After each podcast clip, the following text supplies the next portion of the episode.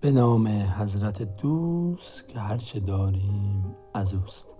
یکی از مشکلات ما آدم تو زندگی مواجه با احساس بیارزشیم. بارها شده که از همون بار اول از همون اول صبح بعد از اینکه بیدار میشیم به احساس پوچی و بیارزشی می‌رسیم.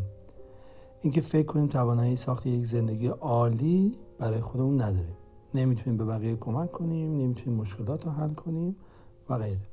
اما در واقع اینها همه فاجعه سازی ذهنی است که به سراغ ما اومده و باعث شده که احساس پوچی کنیم.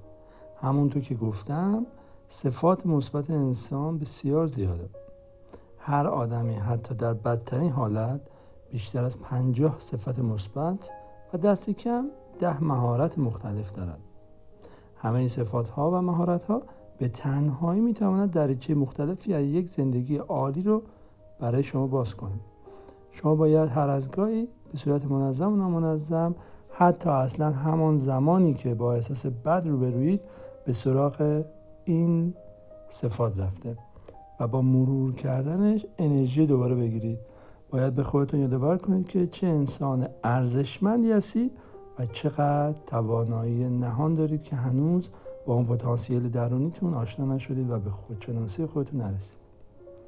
گاهی حتی یک نفر می‌تونه با این صفاتی که می‌خوام نام ببرم به کمکش یکی از همین صفات ها مهارت ها کل زندگیش رو تغییر بده و سمت یکی زندگی رویایی قدم برداره. اما مشکل از آنجای شروع میشه که نمی‌خوایم خودمون رو باور کنیم به خاطر عدم اعتماد به نفس و عزت نفس. همین الان که این فایل رو گوش می‌کنی شروع کن ده تا صفات خودت رو روی کاغذ بنویس یا پای سرم بگو و بعد فایل بعدی رو با ما همراه باش و گوش بده.